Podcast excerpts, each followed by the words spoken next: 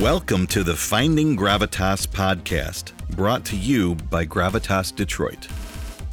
Looking to become a more authentic leader? Finding Gravitas is the podcast for you. Gravitas is the ultimate leadership quality that draws people in. It's an irresistible force encompassing all the traits of authentic leadership. Join your podcast host, Jan Griffiths, that passionate, rebellious farmer's daughter from Wales entrepreneur, leadership coach, keynote speaker, one of the top 100 leading women in the automotive industry, as she interviews some of the finest leadership minds in the quest for gravitas.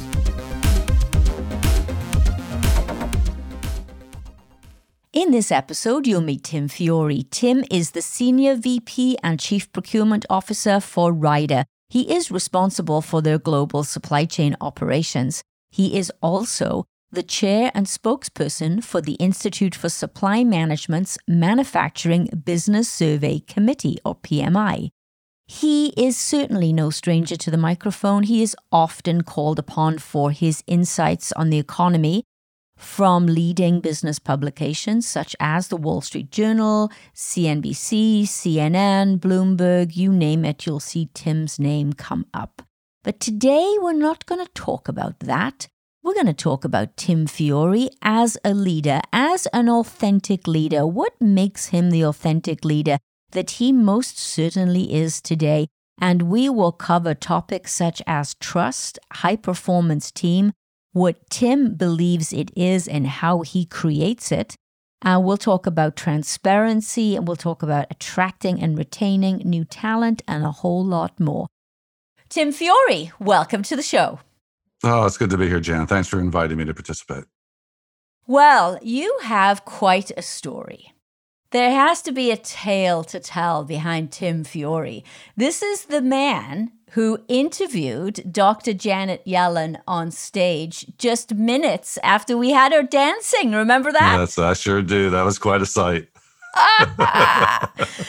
you know, it was part of a bet with the AV guys. We were at a conference a couple of years ago at an ISM event, and the, um, the AV guys was saying, you know, oh yeah, you know, you'll you'll never get her out on stage dancing. I said, watch me. You did better than that. You actually had her leaping on stage. She was. I did. She, I know. I know. I know. And we'll let our audience into a little secret. There's actually a video on my YouTube site. Um, but she was she was great, and you know, Tim, she was such a great, warm human being. I didn't expect her to be that warm. You know, what a great leader, right? What a great woman. Yeah, I felt the same way. It was my yeah. third time meeting her. Oh, was it really? Yes, yes. Unfortunately, in my um, my ISM PMI position, uh, once a year I get to go meet the Fed chairman to have a conversation with uh, him or her and their staff, and it's it's something I look forward to every year. Unfortunately, with the virus issue now, uh, we we are not going this year, and we'll see if we go next year. So it's too bad. Well, that was great, and that was the first time that I met you personally. And so now we get the opportunity to go much deeper. And I want to know, Tim Fiore, what is your story? Take us back to the beginning. So, uh, well, so I got 43 years in the business. I started uh, in supply management in 1978. I uh, was born and grew up in north central Connecticut, right near the Massachusetts border. And uh, I had great parents. And I got my way into college. I got my way through high school, got my way into college. In those days, supply management people kind of fell into the jobs. They didn't go to school for it. I don't think there was even a school at that point who was offering supply management skills. I'm actually a second generation supply management person. My father's a first generation.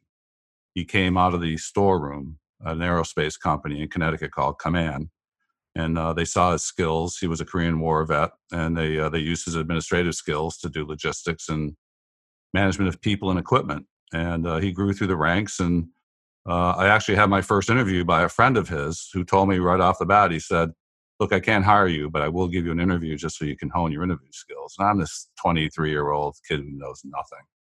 I still do remember, uh, his name is Sam Pinella, still alive. I do remember the advice he gave me. He said, look, what you need in your life is a short term goal and a long term goal. Long term goal meaning five years, short term goal meaning one to two. Keep those in mind and you'll do fine. So, so I got into supply management early on. Uh, in those days, I was hired by a, a great supervisor who was determined to hire a person into purchasing and supply who had a four year degree. It was not a common thing back in the 70s for that. Um, a lot of people got promoted out of the shop and put into those jobs just to chase hardware. So he brought me in because I had a four year degree. And uh, I, at the time, I you know, really had no idea why he hired me. Did a great job mentoring me and, and exposing me to additional challenges throughout the five years I was with that company. Uh, I actually worked for a company that designed and built a spacesuit and was building the environmental systems for the space shuttle program. And they put me on a small business that made rocket engines and other uh, propulsion devices for satellites and missiles. So I had no idea what I was getting into, but boy, I look back at that period in my life and it's a great period. So much fun, so much experience. I learned what teamwork was really like because when you're building a spacesuit or a space shuttle or rockets to protect the United States, there's no room for personalities. There's only room for performance. And I learned how some very smart people work through tough technical challenges to achieve success. And I was actually at Hamilton Standard, which was a division of UTC, when we launched the first two spacesuits on the space shuttle. It was on, I think it was mission three. And the astronauts put one space spacesuit on and it failed. They put the second spacesuit on and that failed. So they scrubbed the mission, came back to Earth. The head of NASA came into the company and said, You need to fix these things. You need to fix them quickly. And uh, in a space of six to eight weeks, we redesigned, fault tolerated, came up with three different designs, and launched two new spacesuits that successfully spacewalked. Um, you know, in a, in a space of six weeks. These were these were guys that worked on Apollo. These were guys that worked on the uh, the spacesuit that saved the Apollo astronauts on Apollo 13. So it was a really great experience. And it's funny, I was up in Connecticut a, a couple of weeks ago, and I went into a hardware store that I've known for a long time, and I met a young woman who is the granddaughter of the prior owner. I said, "So how's your grandfather doing?" "Oh, he's doing fine." I said, "You know, what's this propeller doing here?" It was a Hamilton Standard propeller at the front door, and she said she lit up like this beautiful beam, and she said, "Oh, I work at Hamilton Space Systems. It's the great job, best job in the world. I love my job." She was actually leaping almost like Janet Yellen. So I, my wife was standing there with me, and I'm like, "I can't believe this." She's got the same fever that I had 45 years ago because I mean, it's so important your first job. It's the one that really motivates you. And uh, especially when you learn teamwork skills like that and there's no tolerance for failure. But you know, so uh, so throughout my my early life, I liked to read a lot. My mother was a great reader, and uh, I read a lot of C.S. Forester's novels. And uh, he had a, a, guy called Horatio Hornblower who sailed around the world on a British man of war and a frigate, and went to all different places around the world. And boy, I love that. And I, I, really wanted to get a job that allowed me to travel and see the world. And eventually, that was my five year goal. And I eventually got there. I've got 4 million miles on an airplane. I've seen 60 or so countries, the cultures and things. I've lived overseas for a while, which I still look back 20 years ago. Was a great experience. So, you know, I, I took that, um, that, that first uh, five years at Hamilton. My boss was great. He really mentored me to the point where uh, United Technologies was setting up a, a, laser weapon system laboratory down in Florida, Jupiter, Florida. So they, they internally they went around to the CFOs and said, "Is there anybody who you have working for you that could go down there and help set up a system?" They wanted obviously a young person who had a technical background that could work with the scientists, you know, developing these laser weapon systems. And I was fortunate. I competed uh, amongst internal UTC candidates. I got the job and my wife and I, in 1984, with two very small kids, uh, packed up, waved goodbye to our families, and moved to Jupiter, Florida. Uh, in 84, during what was called the President Reagan's Strategic Defense Initiative, uh, we designed and, and, built prototypes for space based laser weapons, ground based laser weapons, uh, LIDAR systems that people take for granted today. So you know we set we we lived down here for eight years and then when the, the berlin wall came down uh, had to go because i was too young to retire here. I went back to another hamilton unit and uh, worked in the aircraft systems business for six years and probably the most difficult job in my career. High high uh, high mix low volume parts driven by spares a lot of challenges every day. Every day you woke up to a new challenge uh, so I, I, did six years of that, and then I was fortunate. Uh, there was a uh, an organization at UTC that was going to do global sourcing, and I was asked to join that team, one of about twelve people. And after about a year of that, uh, uh, they asked me to move to Paris. So I went to Paris as a director of sourcing for UTC, I got into the commercial business quite a bit. Up to that point, I've been pretty much military aviation and aerospace. And so I worked with the carrier business, the Otis business, got to know the Europeans, uh, you know, great people, lived in Paris, traveled all over the, the Eurasian continent, uh, got into China in the 1993, I think was my first time there.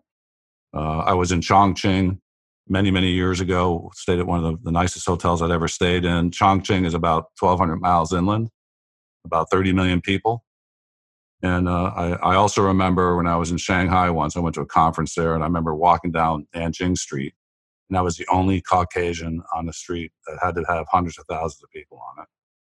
So it's been a great career. Uh, I now work for Ryder. I worked for Ryder uh, uh, back in 2002 when I finally left UTC after 22 years. I was Ryder's first CPO.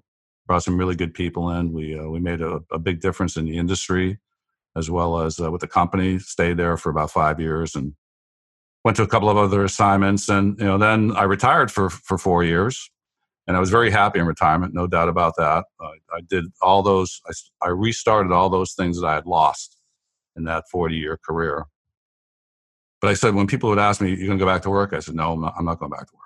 You're going to consult? No, I'm not going to consult. But if Ryder asked me to come back, I would seriously consider it. And the reason is, is that the Ryder people are great people.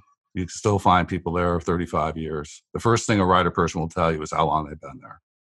The Ryder management team is excellent. I worked with them in the early 2000s, and uh, I was uh, I was very thrilled and honored to get back to work with them directly. Uh, the suppliers are very big manufacturers of you know big equipment, and over the years I've dealt with many of them, not only in a Ryder job but at some of my other jobs. So on a first name basis for with several of the CEOs. And a lot of what we do at Ryder, we do supply chain work. So a lot of our customers are big CPOs. And after 40 something years, I know a lot of them too. So I decided to come back. I'm about two and a half years into it, uh, enjoying every minute of it, developing uh, my staff looking forward to retirement again. Uh, I'm, you know, I'm glad at this point in my career I got the energy to keep up with it. But uh, it's been a great career. My, my, daughter also is in the business. She's a third generation supply management person. I think you know that she's the only. I'm sure there are two two generations, but I'm not so sure there are three. And uh, she's a third. She's got a Sloan School uh, MBA degree. She married a guy uh, who's also in the supply world. Uh, so it's kind of all in the family. That's amazing. You know, you said when you started your career, you were the first degreed person that they put into supply chain. And I remember back in the day, it was the place that you put the deadwood, right? I mean, That's it correct. was. That's correct. People, if people didn't have the guts to uh, take action to uh, move a person out of an organization, they put them in purchasing because they thought, well, how much damage could you possibly do? You're just buying nuts and bolts and screws or whatever you're doing. And look how far the profession has come, but also look at recently, I mean, just as recently as uh, several years ago when I was in supply chain, I would say to people I work in supply chain, and they would sort of look at me like, huh? What's that? You know, right. I, you know, we kind of, uh, yeah, well, maybe. And now everybody in the world knows what supply chain is because of the COVID situation. So we've gone from one extreme completely to the other. Yes, we absolutely have. It's it's uh it's a great story, and I, you know, I, I saw a lot of the evolution. I saw the corporate sourcing activity back in the mid '80s. Uh, yeah, I, like I said, uh, when my boss hired me, he hired me because I had a four-year degree, but it was a little bit more complicated than that. Him and I used to go out to lunch like twice a week. We were that close. So at one point, after about two years into it, I asked him, So why did you hire me anyway? He saw that was really simple. He said, You like to work on cars and motorcycles. So I knew you were technically strong and you could keep up with the engineers. And you had a history degree, which means you know how to research, hypothesize, and present an opinion. You were natural for it. I would never have thought that. so you know, the message is, is hey, it really doesn't matter what your background is. You know, if you can put all the pieces together, uh, you can make it work. Because the, the most important thing in a supply chain job is really to get people to work together. And it took me a while to kind of grow beyond.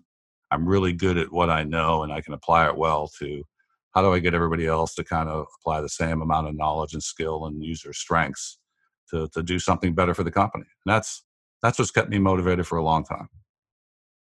You strike me, Tim, as the kind of person that never stops learning and growing. I mean, obviously, your career is evidence of that, but you're you're not stopping now. You you you haven't reached a point and said there's nothing I can learn anymore because you're you're still learning and growing. And I see you, you know, you're, you're sharing your knowledge um, on uh, talk radio, on TV, on publications.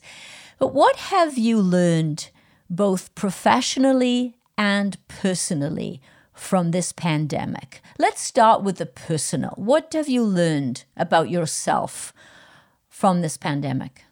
Well, so uh, early on when this thing came about, I, have got uh, buying responsibility, obviously, at Ryder, and I had several people who were uh, pursuing hand sanitizers and other disinfectant agents, and they were sitting around my office too. I knew they were involved in it. Uh, I didn't know how serious the whole thing was at the time. We were talking about it, the leadership team, but so I, I, went to them, got fully briefed on what they were being asked to do. Uh, came to the conclusion that you know we need a program manager to do this because this isn't just buying.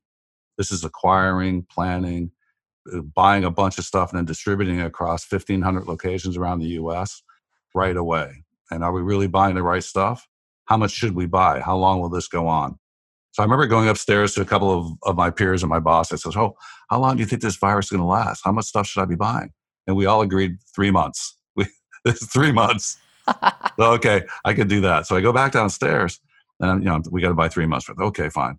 So at our next leadership team meeting, I said, you know, we need a program manager for this. Uh, this is more than just a buying task. So after about five minutes of going around the table, my boss said, well, Tim, why don't you do it? So, okay, I could do that. I know how to do this stuff. And I was so glad that he did because uh, I was able to rely on a lot of my experience expediting material and chasing hardware. And that's exactly what we did, uh, getting all the stuff that we needed to do. Uh, but I was determined that, you know, I think we all need to be near each other. So we emptied the building. The only people left in the building before the shutdown orders was my small team of five people, as well as the management team. So, and we were chasing things five every five ten minutes. We were having to make a decision had to stand up a warehouse to have it all received, had to uh, engage some people to rebottle things. We had to repackage, and we had to get the stuff out into the Ryder community right away. Because my boss said to me, he's absolutely right. He said, "Look, I can't ask people to come to work if I can't keep them safe, and and we're we're keeping them safe." So probably about seven or eight days into this, we had order streams set up. We're mailing checks out. We're wiring money, paying in advance, whatever it took. I'm sitting in my office and I said, you know, I don't know that we really need to be in the office to do this anymore. I think the urgency now has passed, uh, and I think we can probably manage this remotely. So we did, and uh, you know, as it turned out, we ended up having somebody in the office who had contracted the virus, and we were all sent home anyway. But uh, he, you know, he had recovered, so was, but we were concerned at that point that maybe one of us had gotten sick. So you know, one of the first things I've really learned is, and I've never been a fan of people working from home for a lot of reasons. I mean, the first one, my first reason is how are you going to get promoted? Who's going to know you? How do you get to walk around the halls? How do people get to know who you really are, how committed you are? People always wonder how hard you're working because they figure you're at home, you're going to work however hard you want to. And that may not be at 100%. And everybody always says that, well, if you got the right goals set and they perform to the goals, what are you worried about? Well, I've always believed that people have infinite capacity to do more. You know, I saw that back when the spacesuit failed, and I saw people working around the clock. Uh, and if I've always lived by that. And I, and I thought, you know, if you're not part of the company here where we all are, then how are we going to progress you? Well, my opinion on that's all changed. You know, no doubt about it. And I think you're seeing now in some of the media that even the CEOs are starting to wonder whether working from home is really great for everybody long term.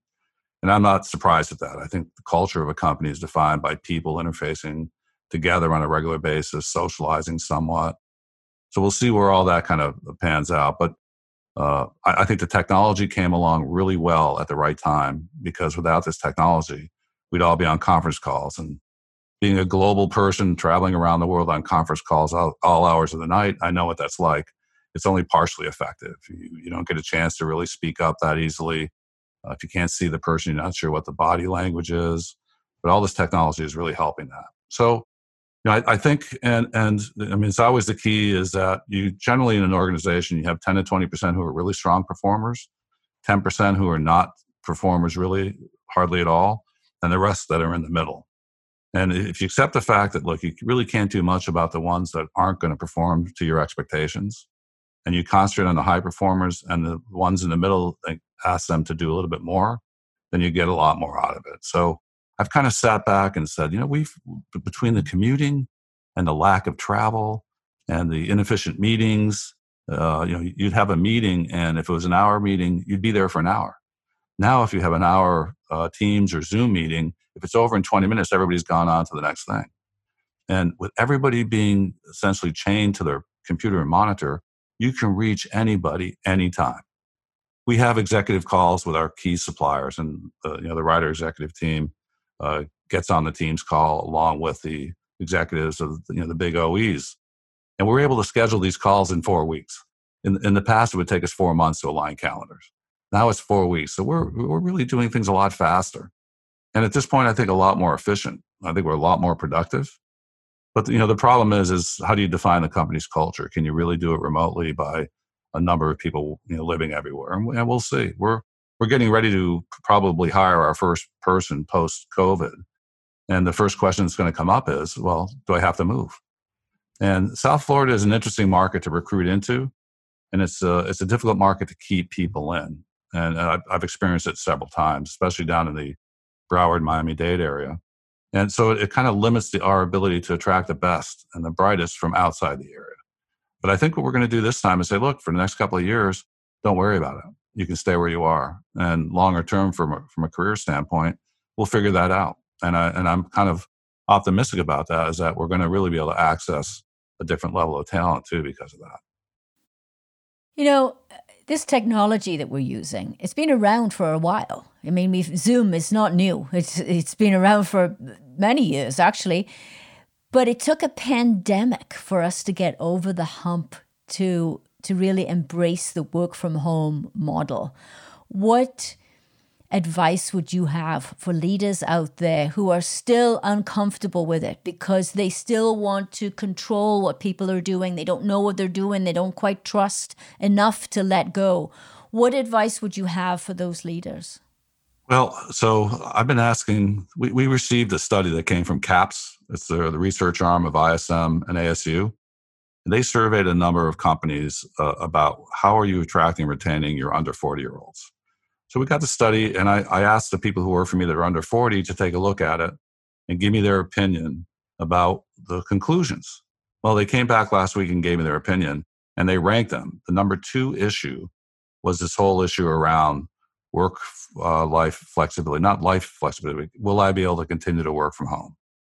So I think now what's happened is what everybody was forced home, and everybody has their reasons why they should stay safe, right? I mean, I'm not a, a 25, 30 year old where I could pick this thing up and have a sneeze and three days later I'm going to be fine. I who knows what could happen to me. So everybody now has gotten that taste from working from home. So they know how effective they are. Their bosses are confirming that they're effective. It's going to be very difficult to change that. So so the next thing I asked him was, all right, I got my direct team together and I said, when my boss asked me what I should do as we reopen up, what am I going to tell them? So you guys need to tell me what you want me to tell them. And, you know, almost to the T, we all kind of come up with the same conclusion that we're not in any rush to get back. Why, uh, why would you rush us to get back? Well, now we're in a headquarters facility, right? And Ryder has 40,000 employees. Uh, there's only about 2,000 that uh, are working from home. All the rest have been out there in, uh, in, in dangerous jobs, frontline people. We move material, we move food, we move drugs. Uh, we have to keep those trucks running. Like I said, we have 1,500 locations around the U.S. That's why it was so important to get that PPE out there right away. So uh, what you know what what are you going to tell them? So I'm going to tell them, look, we're going to look function by function and decide what are the pros or cons for them to come back. So we're going to go you know level by level. There's about 10 different functions that my group actually does, and we'll come up with a recommendation. But my my thoughts to the to anybody trying to work through this, and of course I work with all my suppliers too because they all have a hybrid mix of some are in the office, some are not. Uh, most of them are engineering companies, so they're very concerned about the culture. Engineers generally are the ones who develop a company's culture. You see it in their vehicles, the styles and things, and you feel it when you get behind the wheel of a car. We're just going to have to take this slowly, and you know until until you can promise people that they're not going to get sick by going into an office. Why would you force them back? There's really there's no need to force them back. And if if you do find that there is a need in the future, then figure it out. But if you try to force back people now who have been gotten used to this, you're going to have a problem. The other thing that was brought up to me, a friend of mine who does a lot of recruiting, him and I had a conversation the other day, and he said, "Do you realize that all your people now are poachable?" I never thought thought about that. I, thought about hiring people, let them work from home, but now all my people here who like the South Florida area are now poachable. They could be taken to another job, and another employer will tell them you don't have to move for at least two years. You can stay where you are. So all of a sudden now it's like, uh oh, got to keep a close eye on this. I tend to try to take, take, take care of them anyway. I'm late career, and, and my goal here is really just to leave a strong organization in place that can continue the legacy. So, you know, we don't want to lose them. Tim, you just said something that's very powerful, and you said it. Um, I don't know that you realized how, how powerful these words were, but you said that when you were asked for a recommendation that you would have to give your boss a recommendation on work from home, that you asked your team to come up with that recommendation. So I think that there's, you know, there's a lot of people out there that wouldn't feel comfortable asking the team to put that recommendation together that as the boss and as the leader that they were supposed to make that decision by themselves so, but you just you just said that because that's part of your obviously your normal leadership style, right? Let's let's explore that a little bit. You know, you you obviously go to your team for their input. Can we can you talk a little bit more about that approach and how come you're so comfortable in your own skin in doing that? You know, a lot of people would feel that as the boss, you have to make the decision. Could you talk about that? Sure. So uh, you know, I mentioned that I lived over in Europe for a period of years when I was at United Technologies, and there was, it was a big transition in, in, my own personal style at the time. At, prior to that time, I you know I felt that I had some strong functional skills, and that's how I had been successful getting to where I was. But I also knew I had some limitations, and uh, so so my boss's boss sends me to Paris, and he says, "Okay, Tim, I want you to go over there and get them all to work together." So I said, "Well." How am I supposed to do that? Why do you think I'm going to be successful with that? And he said to me, well, look, you're American of an Italian descent, so you'll get along with everybody. And I, like, I whacked myself in the side of the head and thought, I mean, the Europeans were notorious back in the 90s for not working together well. You, you could not put a leader in there who was German, you know, managing the other four countries. You couldn't put a Brit in. You couldn't put a Frenchman in.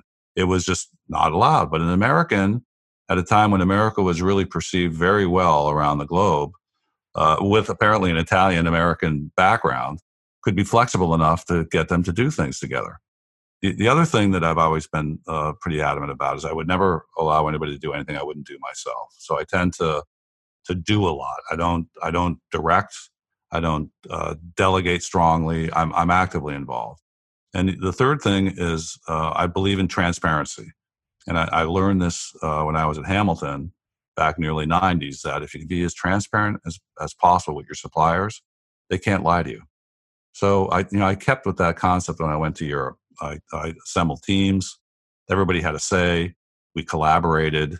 We were transparent with each other. We were transparent with our suppliers. There was no hidden agendas, and I've carried that through, you know, since the uh, since the late '90s, and and I think that's what works. And I've actually worked in companies where that was really not the leadership's preferred style of management.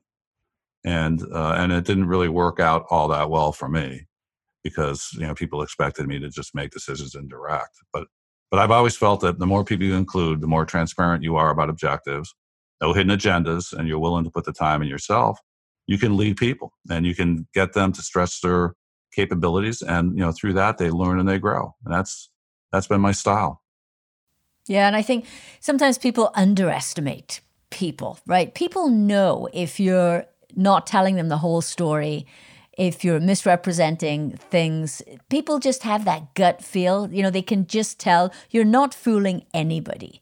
And I think the sooner people sort of wake up and realize that, then we'll have a lot more authentic leaders out there than we do today. Um, but I, I have a, a, question for you. You know, we talk a lot about teams and team performance and individual performance. This term, a high performance team, what does that mean to you? What is a high performing team to you? So I actually mentioned that term at a board meeting about a year ago, and they all looked at me like, what? So for me, a high performance team means that I don't have to do anything. That I kind of just step back and I just kind of watch and I advise. And for me, a high performing team is that everybody on that team is an equal and that they all cover for each other and they use their strengths to fill gaps in others who may not have those same strengths. And uh, I, you know, I, I learned that technique uh, when I was first at Ryder. I assembled a small team of about six people, and everybody had their strengths and weaknesses, and I, I, I allowed them to kind of speak up and and help each other out. At that point in time, it wasn't a common thing to help a peer out, right? You were in my prior jobs, you were competing against your your peers. So, and when I came back to Ryder, that's one of the things I really wanted to do. So, I, you know, I've got a really fun team, a really great team, and they they watch out for each other. They know who's strong in certain skills. Uh, they they know when somebody's falling behind, and they essentially manage themselves. And, and I I set some high level goals. I'll jump in, obviously, and adjudicate if it needs to be. But I have very few disagreements amongst the team. They they tend to resolve it. And I, I also have a pretty, uh, I would ca- call it a pretty diverse team, meaning that a lot of them have first gen uh, European backgrounds that tend to be a bit more adaptive anyway. And so they're not they're not like uh, individual hard chargers that are going to run over everybody. And it's and it, it took probably about the first year and a half to get them to believe that that's what I wanted them to do. That I wanted them to work together. Uh, I didn't want to delegate. I didn't want to have to approve. I wanted them to figure it out. I set the top level objectives. And I think they and some of them got frustrated because not only did I want them to do it, I wanted them with all their activities to do it with their customers. I wanted their customers to have an equal voice. I didn't want to go telling anybody this is what you're going to do. I don't believe that ever works. So and they struggled with getting their, you know, people who didn't work for me on the team to help make the decisions that needed to be made. And it took about a year and a half. And some of them felt it was slowing things down. I said, look, there's no time urgency here. What's more important is that we have a culture change and that everybody works together for the benefit of the company. And, uh, you know, uh, with a company like Ryder, that we buy trucks, we service trucks, we send trucks out to be serviced by dealers, we buy a ton of parts, we buy, you know, a bunch of lubricants, fuel. It's all interrelated. And, and, you know, my role there is to get everybody who has those electronic vehicle, electric vehicles that are coming, autonomous driving, it's my goal to get the suppliers to match up with everything because you know in the end the person who makes a decision on what we're going to buy for new trucks gets the supplier's attention but you know i make sure that the supplier gives everybody else the attention that they need to uh, to move their job forward so it took a little while but i, I think you know, time is not wasn't time urgent it's not like we had to save $100 million in two years I, I did not have a sub-optimized objective and that's one of the good things i like about ryder too is that they wouldn't have put me in that position. It's just wasn't, it's not the Ryder way. It's more, we've been around for 85 years. And Jim Ryder started with a one truck and uh, we'll be here for another 100 years. And we do a great job. And, uh, and I think we perform better now with all of us working together. It sounds almost too good to be true. It, it, it sounds like a wonderful culture and a wonderful way, a place to work. And I know people that have worked directly for you who uh, just absolutely loved the experience. But how, Tim? How do you how do you create a high performing team that's got each other's back, where you've got trust and um, psychological safety, and that they they operate as a unit? How do you make that happen? Well, I think the first thing is you've got to look for the people internal to the company that will fit that profile. If you go out and hire or even bring in people who you know and plop them into the company and you say, okay, I want you guys to work together. They don't know the company. They don't have the relationships. They're not going to be successful in the long term. They'll be lucky to probably survive a couple years. So I think the right mix is, you know, 65% of people who are in the role, get them onto the team, bring in another 20% from outside the role, but within the company, bring them on the team and bring 10 to 15% in from outside. And, you know, I found that work my first time at Ryder. I tried to repeat it several times in other locations. Sometimes it worked, sometimes it didn't. Uh, in this case, I'm probably more 70% inside the company, and it's actually more like 80% with only a couple of strategic hires that have made a big difference. So, uh, you know, and it's all a function of leadership. I mean, the, when when when I came in, there really had not been a supply management leader. There had been a, a, a function that had uh, split objectives, uh, a lot of focus on electric vehicles and things, which is all great. But we had lost our alignment with our key suppliers, and we needed to reestablish that alignment. And they were more than happy to give it. So, uh, you know, I think it's it, you, you really need to use the strengths of the people inside. And then, you know, obviously, I, I teamed up with my major partners at at my level, and uh, and they assigned their people to work with my people. And over time, they learned to trust us that we weren't out to do something. And, and over time, we learned to trust them. And, and when that happens, it's a, it's a great feeling. it's just, it's all for the company. Yeah. So it sounds like you really modeled the behavior yourself at your peer to peer level. Yeah, that's exactly right. Uh, like I said, I wouldn't ask anybody to do something I wouldn't do myself. And I, I absolutely believe in it. And, you know, I'm 40, like I said, I'm 43 years into the business. Uh, I'm, I'm looking forward to going home at some point in the future. Uh, I, I survived four years retired very well, enjoyed it like crazy. I miss it today. Uh, and like I said, I wouldn't come back to work if it wasn't for Ryder. So, so I'll, you know, I'll put my time in to make sure I leave an organization here that can continue on. I'm curious if somebody from the outside comes into your organization. Let's say you hired me, right? I come in and I'm that, you know, you often see people who are new into an organization, they're desperate to, to show people how much they know and that they're going to have an impact to the bottom line. And sometimes they may come into your office and say, you know, I think we should do this because I see people over here doing this and doing that, essentially, you know, telling tales of their peers, right? You've, you've seen that behavior. I know you have. So that, so when somebody comes to you, with that sort of storyline. How do you handle a situation like that? Well, it's all about the long term game, right? It's not the short term game. Uh, and, and, it's not about a sub-optimized uh, objective that we may have. And, and a lot of people in our roles are savings oriented. Uh, I, I, believe that we have to develop savings, and we also have to develop value. Uh, we we spend a ton of time uh, in the last couple of years when the, the market really took off, making sure that we had advantaged lead times and slots and, and getting our suppliers to deliver as, as close to on time as possible. And that had a lot more value uh, than saving $50 million. I mean, we saved our share of money too, no doubt about it, but you got to be aligned with what the business needs. And at that point in time, the business needed to be able to grow. And in order to grow, you had to be precise about execution. So, so we, you know, that was our number one concentration. And then, you know, we also looked at the savings piece and like I said, this company's been around a long time. If we don't save it this year, we'll save it next year. But we're not going to do something that's not right just to to score a win in a savings column. Uh, I mean, I've got a great partner in Tom Havens, who's uh, heads the maintenance function. We work really well together. We know what the issues are.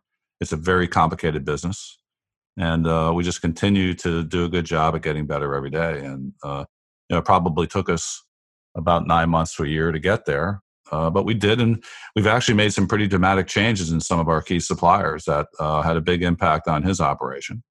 And he was as supportive with doing it as I was. And and we're and when you know when you do a deal, you don't walk away from it and leave it up to the operators to manage. You you be there too. You know, I offer to loan him people. I'm I continue to have uh, uh, calls with the CEOs of all of our big suppliers.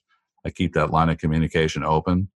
Uh, historically, we haven't really done that. And one of my objectives is to, when I do retire again, is that we have uh, relationships across the entire organization with with our key suppliers. I mean, these are big companies: Daimler Trucks, North America, Navistar, Volvo, Chevy, uh, Isuzu. There are big companies, and we're we're a big customer. We're we're one of only four or five customers that are in our league, and actually only one of two. So and the industry is the type that doesn't really have concentrations in customers. They deal through dealers. So the dealers are essentially diluted and they have dealer councils and things, but it's hard for them to get the mother company to move. Uh, and the mother company moves on its own schedule. When you have a big buyer like myself uh, or our competition, our number one competitor, they listen and they move.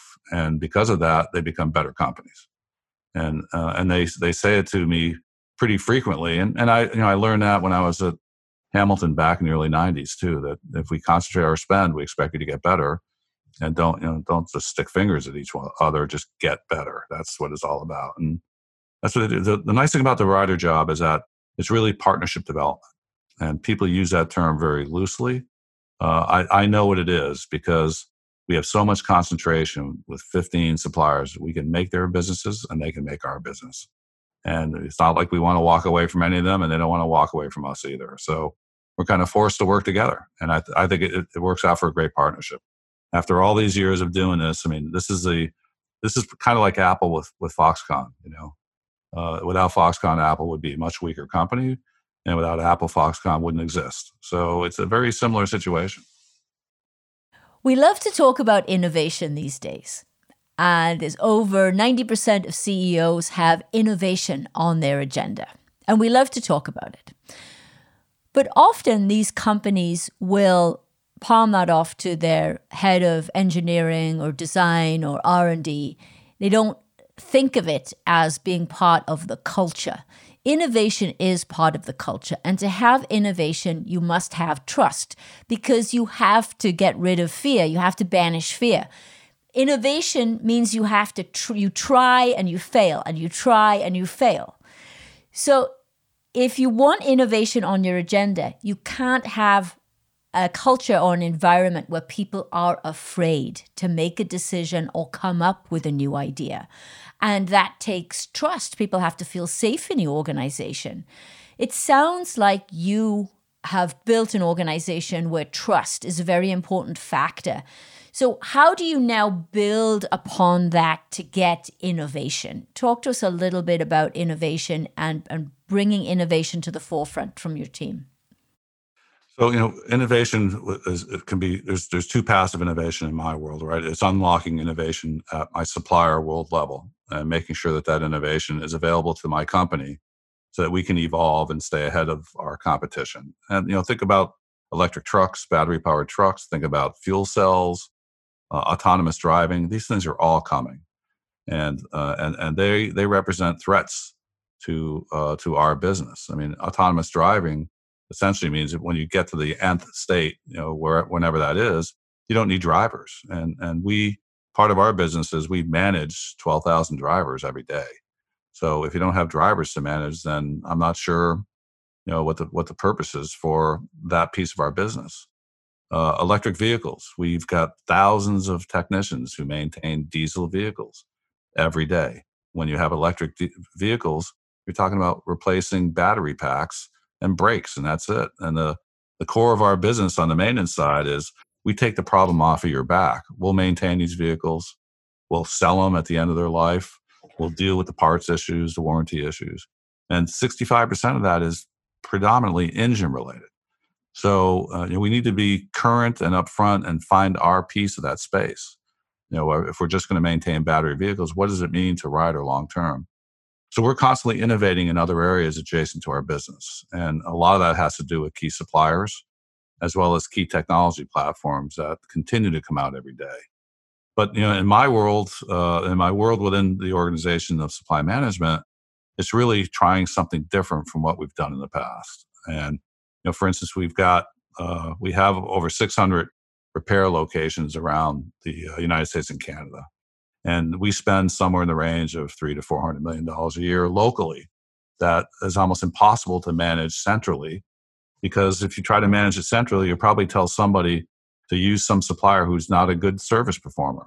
And this is the area of spend where service performance is number one, and cost is number two or number three. If you don't have the service level, it doesn't matter what you're paying. So we're trying to come up with a way to do that in the in the COVID crisis. The strategy was to deploy two or three small teams of two people out around metropolitan areas and or regions of the us to work with our local people to understand uh, who are the best service providers who do they prefer to use is there a reason are there reasons for that and then to really understand the finances around the, the business relationship well with the virus coming i'm not sending people out in the field nor nor do our field people want to come and see them nor are the suppliers going to come to a big bidders conference where you get 200 people in a conference room. So that's all kind of dead. So now we're trying to figure out how do we do this project at the central level and, and not have that full vis- visibility and involvement at the team level locally. So what we decided to do is okay, we're going to see if we can't strike relationships with key providers that are spread out around the North American market, may not be specific to a certain market, and we'll establish a better deal and we'll mm-hmm. see whether the local people use them or not. So it's only a partial solution. I don't think it's the final solution. I don't believe in spending any time on anything that people aren't going to use. So I'm, I'm nervous about it because there will be a point in time where I'll be recommending that they try somebody or use somebody, and I don't know the full story locally. But I mean, you have to be flexible. It may not be successful. It's a significant savings activity for us for the year. Um, one of the things we're trying to do, like like I said, we have a lot of dealers that we that support us around the country. You know, thousands of locations. We're we're trying to use the the uh, the OE's relationships with their dealers to establish performance metrics locally, like uh, stockouts, uh, turnaround time for orders, and things like that. And if I can get that kind of visibility, which nobody at the local level has, then I'll feel a lot better about maybe developing deeper relationships with those dealers who are performing better than the rest. And you know, I, the, the way I, I get these companies to do things, it's it's competitive pressure, right? And that's where the transparency comes in. So if I can show a dealer body that the competing dealer body is operating better across th- three or four or five important criteria, they're going to respond. And, and that's really how you deal in an, an oligopolistic market is that you just you you you force them to compete against each other. And you know, with the position that Ryder has, the size of us, they can't ignore us because we're too important to their business. Yeah, it's obvious that transparency is a very important value to you. Absolutely, and you know, we, we do a lot with, uh, in, in our case, because we're a transportation company, you know, a lot of our customers are also suppliers, and a lot of our suppliers could be big customers. And it's been interesting as we've been developing that concept. Uh, uh, obviously, every deal has to stand on its own merit, but our concept of transparency is not the same on the other side. So what I do is I, since I am so transparent with the CEOs of all the companies, I, I make the comment to them is, look, if we're going to compete for your business, you should be as transparent as we are with you. Be as clear and, and not opaque. Don't you know? Don't sit there with cards against your chest. Show them because that's what I show you. And it's it's interesting with a lot of my because I'm dealing with other CPOs right in big companies, and you know, I, and I know them, but you know they they have cultures within their companies that are trying to deal with this transparency issue. But since we are so transparent with them, and it allows them to be better companies, how can they not be transparent with us? I bet they're shocked, right? I bet some of them are shocked at the level of transparency that you share. But you come from such a good place. You know, you, you you're very authentic, you're very real, you have credibility, you have integrity. How can they argue with that? But I'm sure you throw some of them off. That's exactly right. And, uh, and, and, you know, the, the, the time where you have trouble with that is if you're not really being straight and open, right? If they're, or you have an insecurity that you're not going to meet your goal if you be fully truthful. I'm not saying that you total total truth, but I I I don't hide pretty much anything that I can think of that's important to the relationship, and and I think I get a better response for it, and I know I can I can establish that value prop of our management much clearer. So, but it, it is it's a culture changing thing for some of these organizations because I mean a lot of them have CPOs that maybe aren't as tenured as I am, and you know they're fairly new in a job, they're not as comfortable with themselves, and it's more like three bids and and uh, you know who can I get to get me the lowest price? And I've never believed that the lowest price was the best price ever. You know, and and you know if you're within five percent, I mean, wh- what's the difference? I mean, let's let's talk about what this really means to us. And but there, you know, there's if, when people have suboptimized objectives like savings targets, you know, a million dollars additional is important to them, and because they're being measured on it. And and, and, that's an unfortunate situation. I've had those roles before, and it's it's a difficult job. Yeah, well, it's much more than just the ROI, right? And that's what people are starting to understand and recognize. And if you listen to the work of Simon Sinek, I love the way that he articulates that. Uh, it's much more about the number. It's much more than the numbers. It's it really is about the people. Yeah, a lot of these jobs get filled by consultants coming in. Right, consultant comes in, says you got all this opportunity, but you need a, a good CPO to bring it home, and then the CPO gets hired the CEO hired the consultant. He's put 10 or 20 million of dollars up there and he wants that savings. And it's, and you, you come in sometimes with the best of intentions, but in the end, sometimes you're forced to kind of chase that savings number down, whether it's real or not. And it's a it's an unfortunate situation. I'm fortunate that I never have to face that situation again. I think. You are. I think there's a lot of people still out there doing yeah, it. there are. You know, I, re- I remember when I started my career in purchasing. You know, people would. I was trained. I was told. You know, well, your your target is whatever it was. You know, for this particular component, maybe five dollars cost reduction, but then up it by ten percent you know, and that's what you just tell them. You just tell the supplier that that's your target. So I was, you know, a dutiful young uh, purchasing agent, you know, and I would go out there with this. Well, but that's the target, and the supplier would say, "Well, why? Why do you why do you need that?" And I couldn't articulate a story behind it because it was just a made up bullshit number, right? right. Exactly. And then now, and then later on in my career, I learned that it was much better to talk about maybe what were the overall cost objectives of the program? Well you know what other things could we bring into play? Have a much more a deeper more meaningful conversation with transparency. It's much more powerful. And you get a lot more out of it at the end of the day but sometimes people don't get that right? No they don't. No they don't. So i i, I i'm a i'm a target pricer at heart. You know i'm a target pricer at heart and i explain to them what that target is so here's our current cost. I'll show it to you. And if you can beat it by 5% or whatever it is, then it's yours and, and find a way to do it. I, I think that's much better than give me your bid and I'll tell you it's too high. Yeah, right, right, right. For me, it's like once they've given a bid, it's really hard to get them to change because they're embarrassed. So you might as well target yeah. price them from the beginning. It's much, much quicker. Yes, yes. Well said, well said. Trust and transparency are clearly important to you. They're two traits of authentic leadership. What other traits of authentic leadership are important to you? Well, you know, I think, you know, you, you I, I, think what's allowed me to be successful in my role is over time the, the, the degree of respect, right?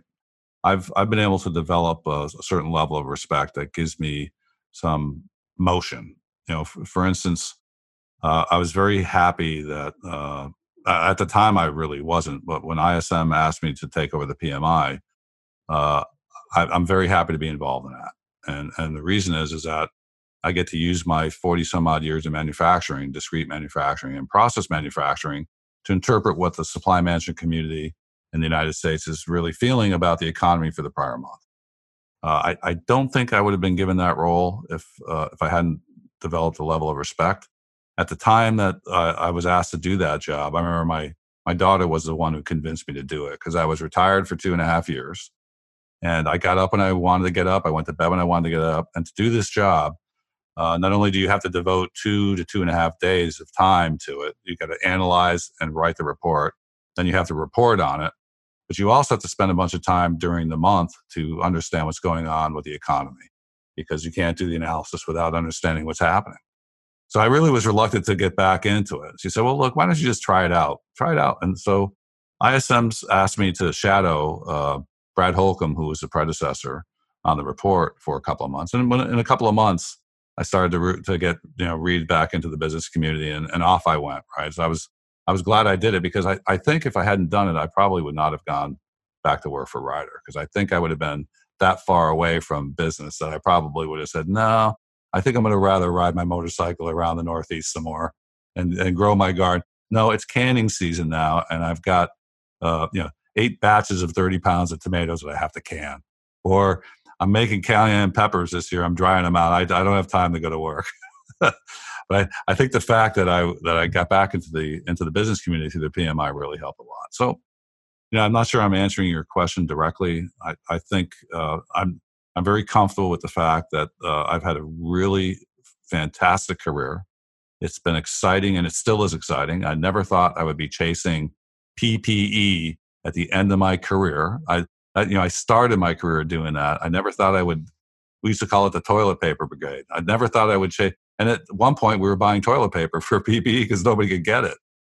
And I've I've uh, I've traveled the world. I've been exposed to a ton of different cultures. Uh, I've been to some really, really great places, and uh, all because I was in supply management. One of the things I, you know, I mentioned to you, I used to re- read C.S. Forester. I, I looked when I when when uh, Sam Pinella had told me, look, get a five year goal. My five year goal was to travel the world and have somebody else pay for it. So, and that's when I got into the global sourcing roles in the uh, in the mid '90s.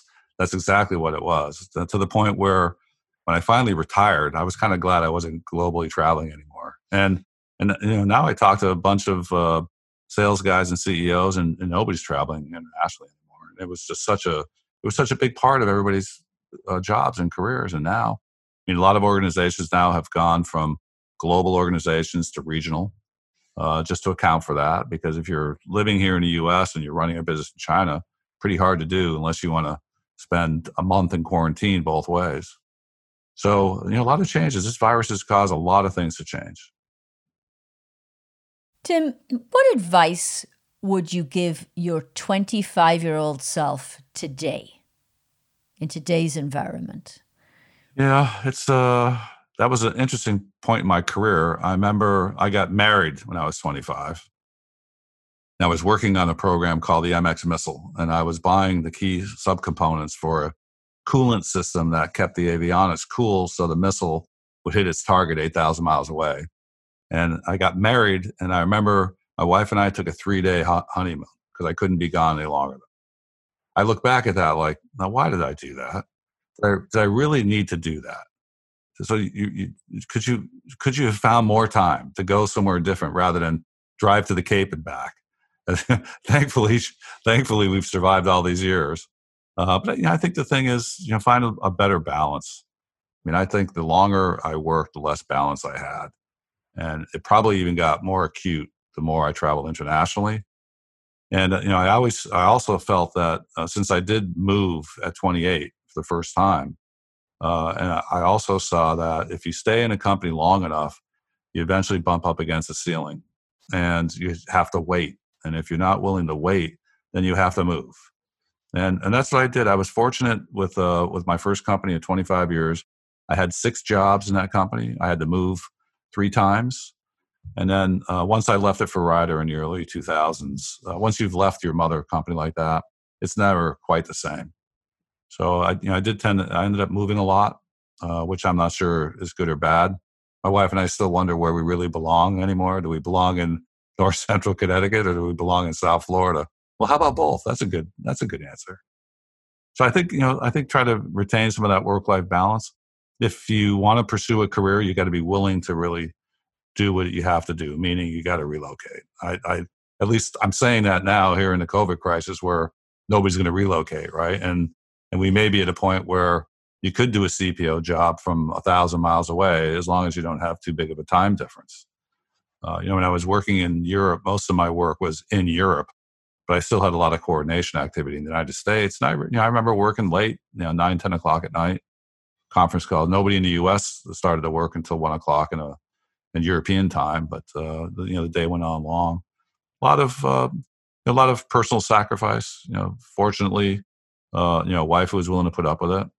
Uh, you know, family who learned and grew with it too, and uh, has done quite well. So, I guess you know, I don't know, my 25 year old self, I'd say try to find a little bit more work life balance. I, I mentioned that I, I had a lot of hobbies when I was younger, a lot of hobbies, and as my career progressed, I lost more and more of them.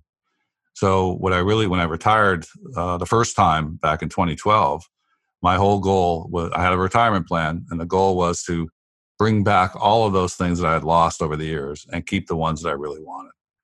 And uh, and I was very active at it for four years.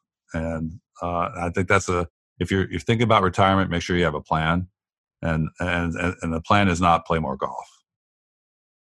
Yeah, yeah, I, I would agree. And what I hear from you is uh, maybe if I can just uh, summarize some of that advice. And that is, first of all, find a partner who understands your passion. And if your work is your passion, make sure they understand that, because sounds like she she most definitely has done that. And then not to not to sacrifice your whole self for your career. Understand what it is and, and what you know work life balance is different to, to everybody. It's not necessarily a, a balance. There are choices that we make in life. So don't sacrifice things that you know that are important to you. Would that be fair? Yeah, I think that's good. The first one, absolutely. And the second one, try not to sacrifice. Yeah. Try try yeah, yeah. try harder. Don't don't sacrifice so easy. You know, think think about it a little bit longer. Right. There there was definitely clear career choices I made where I knew what I was doing. Yeah, and I knew when you when you get into a global job, you know what that means. That's a lot of time, you know, gone, and it just comes to territory. And you know, it it, it started with me in the, in the 90s with UTC. Although I moved my my family with me, uh, I traveled back to the U.S. quite a bit every six weeks. A lot of you know, the traveling takes a lot. It it takes a lot out of your personal time. And by the time you get back, you're jet lagged and a couple days to recover. And yeah, uh, I think Tim. Sometimes people think that they have to, they have to make every decision in their life when you're in a global job like that for the job. And the reality is you you don't have to make every decision for the job. It is your schedule, you control it. But you know, you you have to understand what's important to you to make those right decisions. But once you make that decision, you live with it. Yeah, I think that's absolutely right. Absolutely right. Yeah. Well, it's it's clear to me that you are a leader with gravitas. Gravitas being the term that I love to use to describe the hallmark of authentic leadership. Gravitas is one of those words everybody's got a slightly different understanding of what it is. What is gravitas to you, Tim, in leadership? I think it's being comfortable yourself and and and allowing people to see your value and and knowing that you're legitimate and that you're you live by a set of values. And I think that's that's key. You know, I I think, and that's kind of how I was raised. You know, I, I, still think about my grandfathers all the time.